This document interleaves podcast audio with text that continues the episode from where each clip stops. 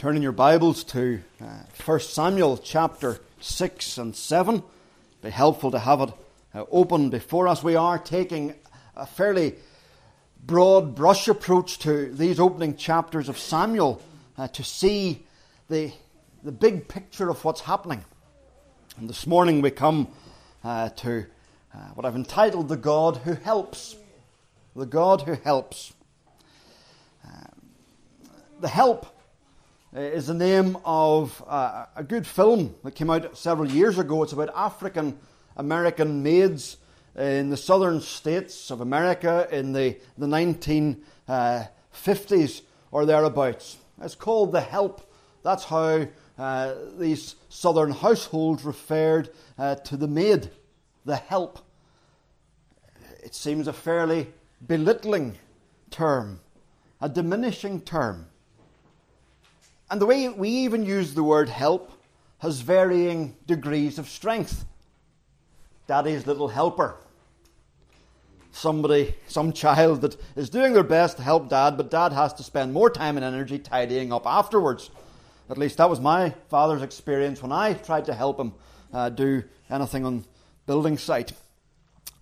And then there's the person that you say to, I couldn't have done this without your help and they have been invaluable to you, and their help has been necessary and real. But even there, there's still the idea of you were able to do most of the job, but you needed somebody to come alongside and do a little bit extra. They had ability that you didn't have, or time, or resources, or you just needed an extra set of hands. Sometimes help is a little bit extra. Sometimes it's a lot extra. But whenever it comes to what we're looking at today, our anchor verse is 1 Samuel 7, verse 12. For Samuel says, Thus far has the Lord helped us. And whenever in Scripture God is described as our help, we need to, in a sense, lose all our ideas of a human helper. His help is vastly disproportionate to any human being who helps us. It takes in His colossal greatness, His power, His wisdom, everything about Him. He is the one who has come to our aid. Like a small child asking the world's strongest man uh, to, to help them carry a chair, uh, and the, the, the the strong man is carrying the chair entirely, and the child is walking along with her hand, actually leaning down, adding more weight to the chair. Well, that's often what it's like. In fact, that's entirely what it's like whenever God comes to our aid. I want to think about this this morning. The word itself, help, lose all its connotations.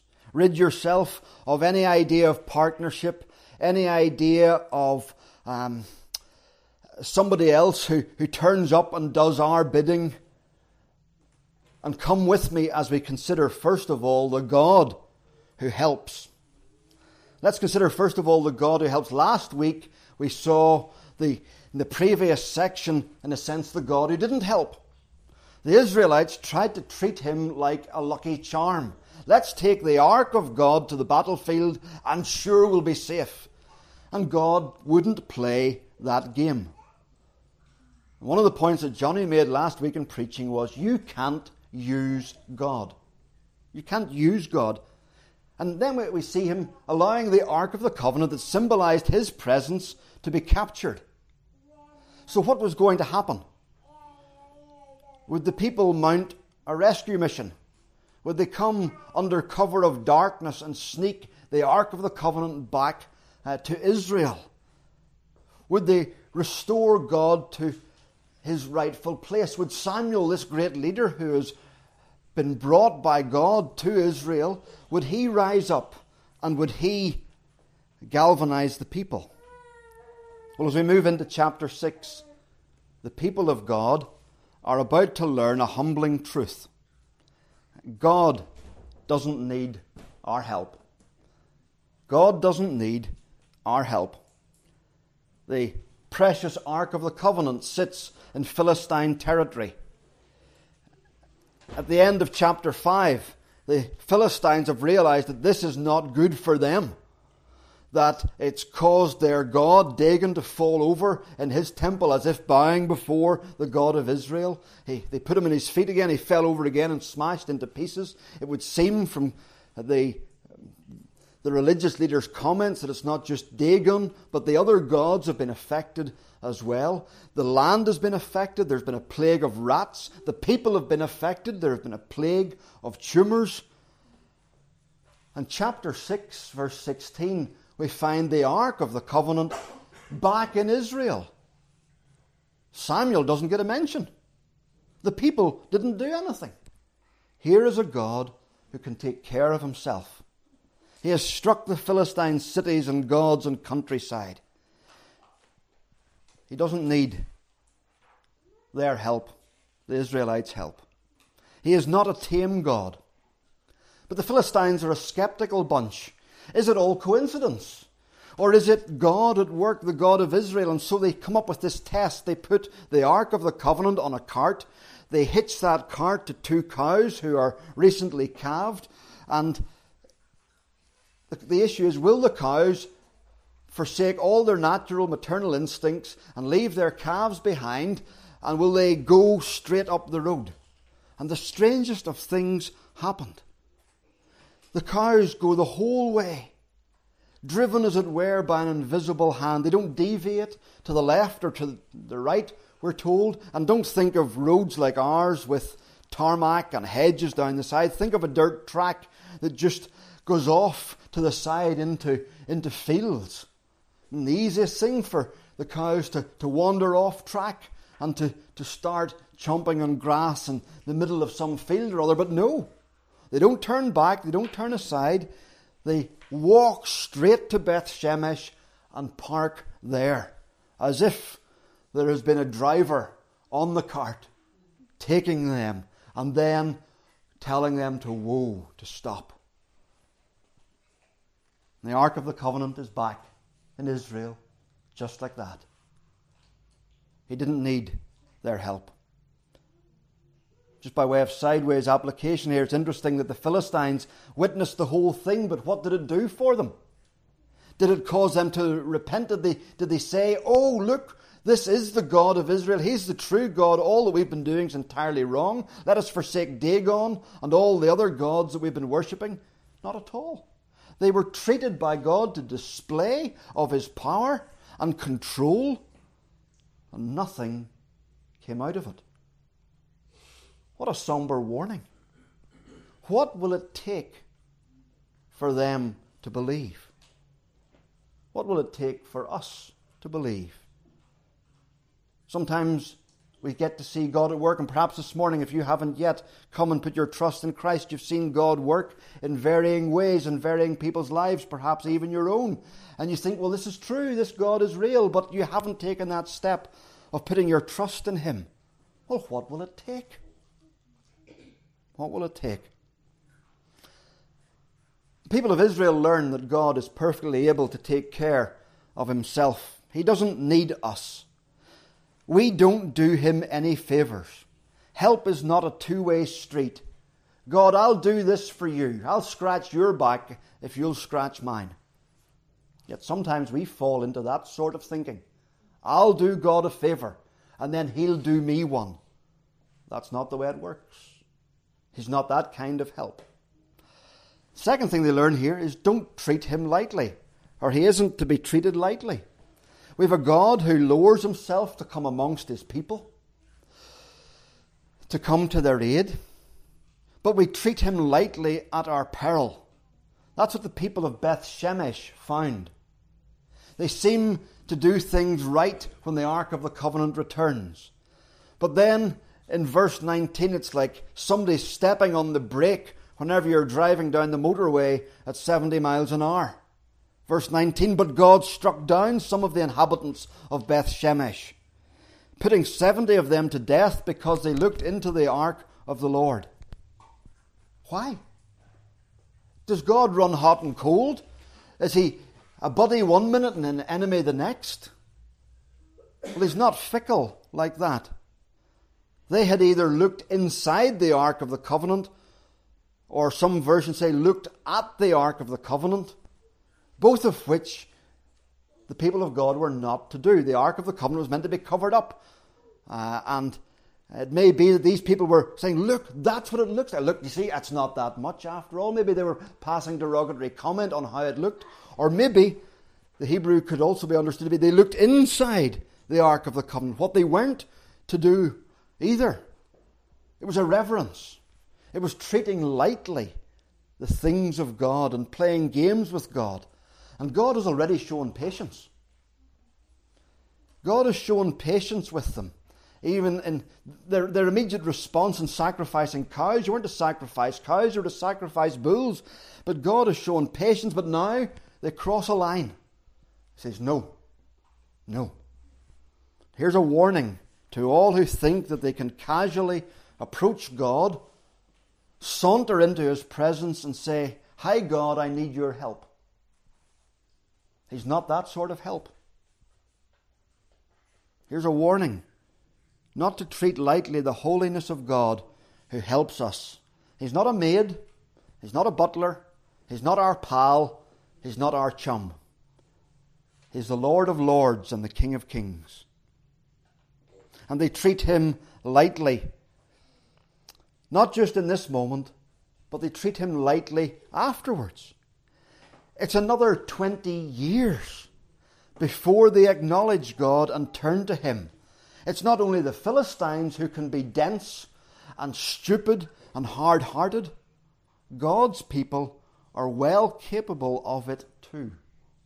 Persisting in sin when they have been shown by God its seriousness and how wrong it is.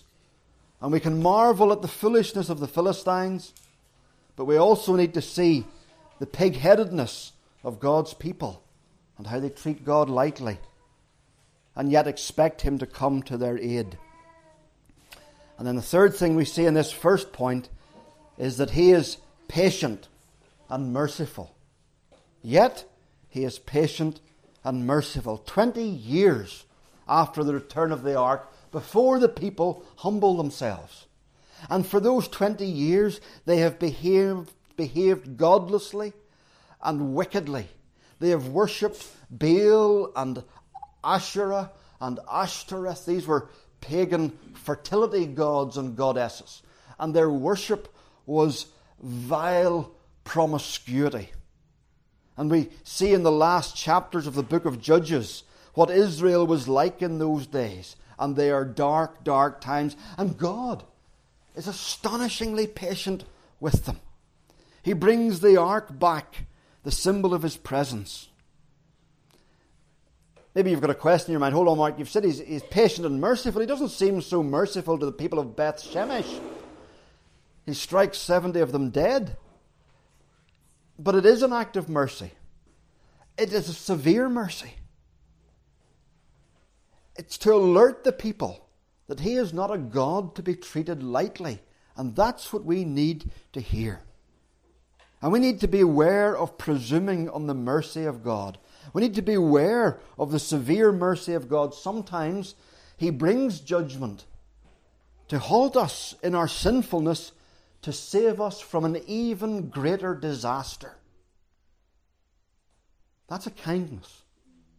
When He brings some difficulty into our life to save us from an even greater disaster. And yet we see here He is still patient and 20 years of patience. Then the people put away their Baals and their Ashtoreths, and God has been patient. In Romans 2 4, Paul writes these words Do you show contempt for the riches of his kindness, forbearance, and patience, not realizing that God's kindness is intended to lead you to repentance? God's patience with people is intended not to cause them to think he doesn't care, but that he is giving them time to repent. The God who helps. He is not the help. He is not our little helper. He is not a genial assistant in the checkout queue of life who is there to help us with the things that are too awkward and too big for us to pack into our lives. He's not a magic genie that we summon to our aid. This is the God who helps, the God of gods and the Lord of lords. Secondly, we want to see the people God helps. The people God helps. Sometimes people say, you know, I asked God to help me, and He didn't, so I don't believe in Him because He just mustn't exist. Well, we see here the people that God helps. In fact, we see not so much the people that God helps, but the characteristics that they display.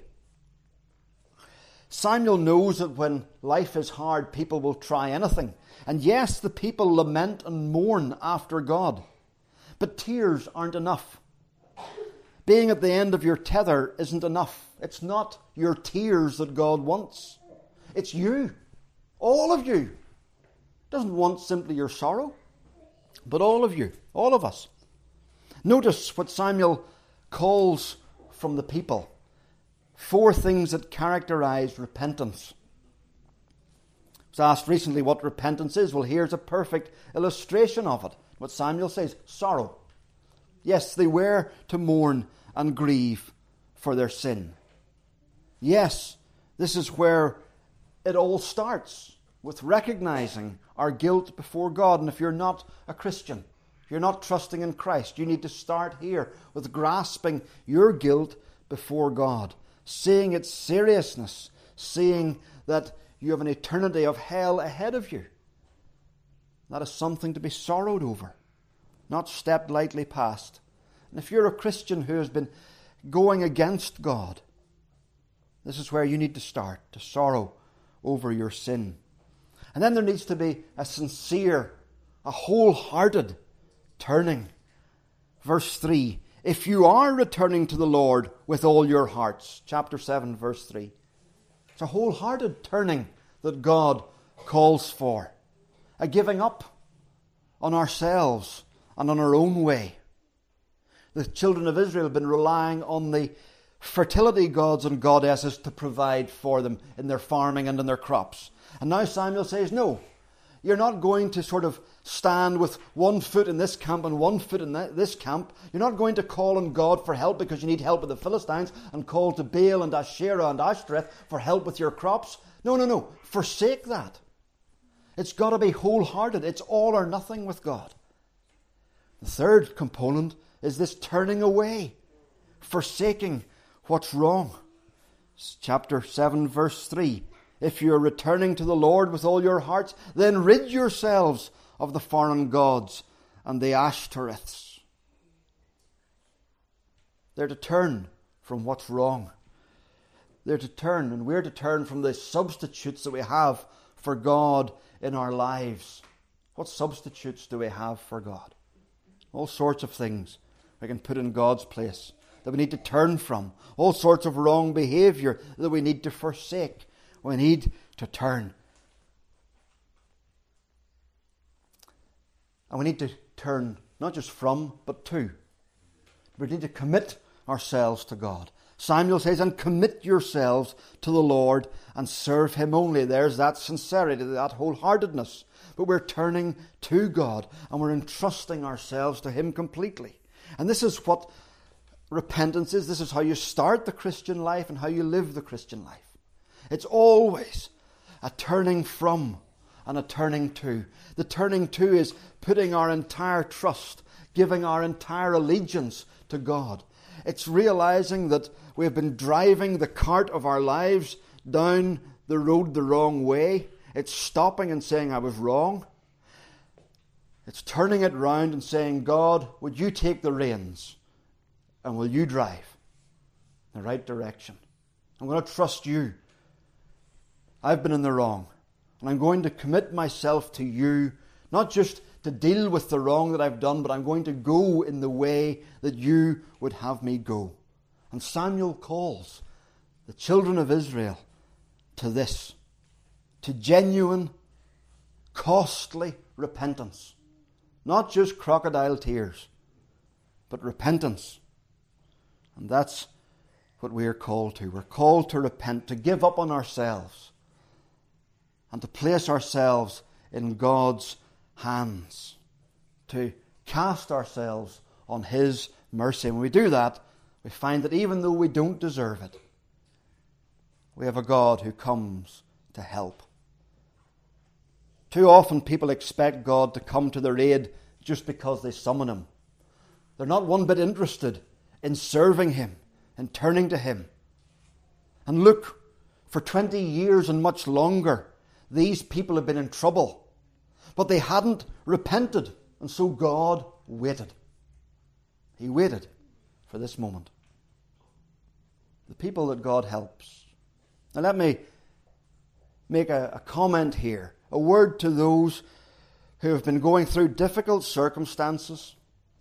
They've been calling out to God for help, and perhaps that help hasn't been materializing in the way you've been asking. And maybe you're thinking this morning, I need to go back and ransack my life and look for some sin maybe I've committed that I need to repent of. Don't let Satan beat you up that way. If it's clear and obvious, yes, repent of it. Get rid of it. Deal with it. The children of Israel weren't sitting scratching their heads thinking, you know, the Philistines are defeating us. What could possibly be the thing that we are doing wrong? They knew. The Baals and the Ashtoreths, plain as could be. And so it is with us. We know our sin, it's before us, and we're to repent of it. It may be this morning that you've been crying out to God for help and you're wondering, do I need to go back and perform some sort of forensic examination of my life in case there's some thing that I have not confessed? That's not how God works. Keep, keep listening, and you'll see that as you've been repenting of your sin and as you've been trusting, God has been helping and will continue to help. So, where does that bring us to? The people respond, and we want to consider very briefly the ease of God's help, the, the, the thing that comes next. Samuel calls them to assemble as a nation, and as they assemble as a nation, the Philistines get word of it. And they think that this is a great opportunity to wipe out Israel.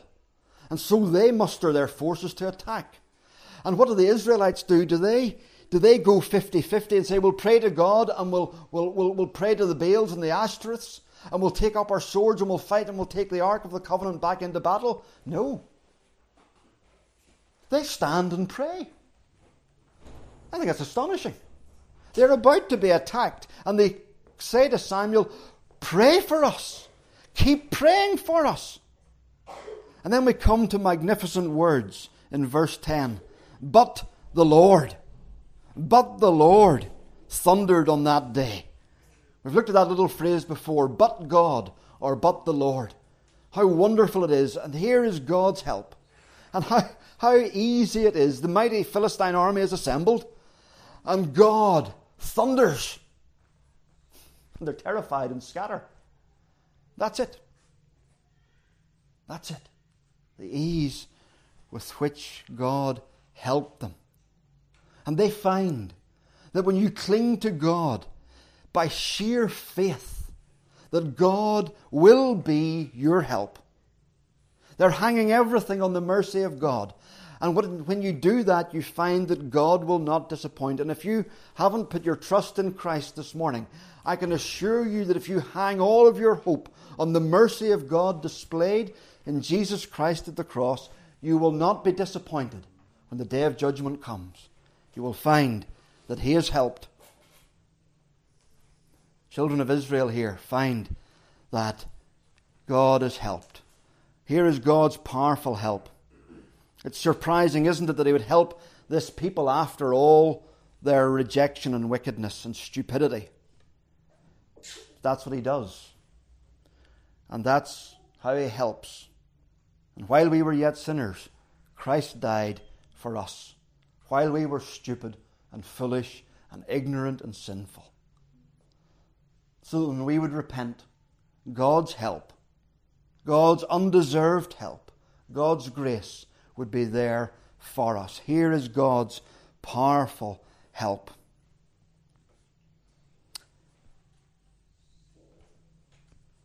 If you're a Christian this morning, it may be that God has put you in a position where all other support has been taken away. And you are left almost tottering with nothing to do but to cling to Him and to hold on to His mercy alone. And you're hanging on. Keep doing that. You will find that He is your help and shield. And note this as the people said to Samuel, Pray for us, pray for us. Don't stop crying out for us. You have a true and better Samuel who pr- prays and who intercedes for you. And he knows what you need. He knows the help that you need. He knows your weaknesses. He's been tested in every way, even as we are, and yet is without sin, and is able to provide grace to help in time of need. God helps his people. It may be that you're a, a failing, struggling Christian this morning. Repent and reject the wrong that you've been doing and recommit to Christ, and he will help. And you will find one truer and better than Samuel who offers a sacrifice for your sins so you can be forgiven and who will intercede for you. Here is the God who comes to the aid of those who repent and trust in Him and cling in faith to Him. To cling in faith to Him is not to waste your time. And then the fourth thing that we see as we finish the response to God's help. Verse 12, we read Then Samuel took a stone and set it up between Mizpah and Shen and named it Ebenezer, saying, Thus far the Lord has helped us. I think his Ebenezer was perhaps bigger than my stone. But what an example. Thus far, the Lord has helped us. Maybe as you're sitting here this morning, that's the thing that as you look back and you think of a lifetime of following Christ, or maybe even recent months of following Christ, or recent years of following Christ, you look back over it and this is the thing that strikes you. I repented and I trusted, and what did I find? I found that God is true to His word, that He helped me, and maybe you're saying this morning, thus far the Lord has helped me. Thus far the Lord has helped me. Magnificent. What should you do? Well, two things. Remember. Remember his help. Remember his help. Samuel knows that we're hopelessly forgetful people, and so he sets up a huge marker stone as a monument. You can imagine the children of the, the, the, the children of Israel, the next generation saying, Mum, Dad, what's that big stone sitting up like that for? And they would say, Well, there's a time when the Philistines came to attack, and we were all standing praying, and the kids would say, Well, did you fight? No. It was incredible. God thundered. God thundered. And what happened, Mummy? What happened, Daddy? The Philistines fled. Really? Yes, God. God came to our help. He wants to etch it into the memories and the hearts of the children of Israel. And we need to do the same. So this morning, let me urge you to look back. Look back to find, it's a quaint name, but look back to find your Ebenezer. The stone that you will mark down in your life. Say, This is where God has helped me. It might be a place you drive past and you're reminded of dark days when you used to drive past it, or perhaps it's a place where you, life changed at that place. And every time you drive past it now, remember and say, Thus far has the Lord helped me. Or it might be a person. And when you see them, you think, God used them. And you say to yourself, Thus far the Lord has helped me. It may be just some aspect of looking at where you're at now from where you were at two years ago, and you say, Thus far, the Lord has helped me. It might be a memento, it might be a date. Etch it into your memory. Maybe it was at a low point.